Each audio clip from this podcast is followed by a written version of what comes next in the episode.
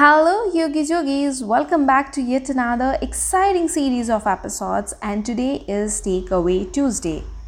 This week, we are going to talk about a book named Full Circle Marketing, which is written by Vaughan Mullins.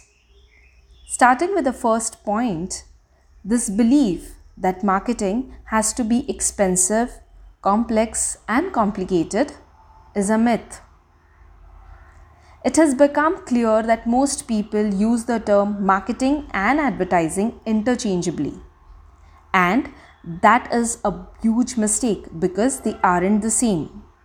You see, advertising is merely one small component of marketing. If all you're doing is advertising, it's tough to get the results you want. You can't be great at marketing if you don't know what it is. Getting results from your marketing must be more than hapstance. Marketing isn't about a hope and a prayer. Your marketing shouldn't be dependent on which media rep has the biggest promotion this month.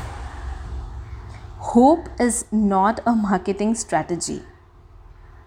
Your marketing system is perfectly designed for the results you're getting. Then, there are certain things you, as a marketer, should talk about. Keeping the path clear and obstacle free for your prospective customers is one of them. Your brand is what others think about you, not what you think about yourself. Remember, marketing is your ability to both attract and keep a customer. Where trust goes, money flows. And this is going to be the last point from this book, which is people are interested in their interests, not your products or services. I hope you have liked the points that I've shared from this book. If you have, please share this podcast episode with your friends and family. Until the next time, this is me signing off. Love and peace. Bye bye.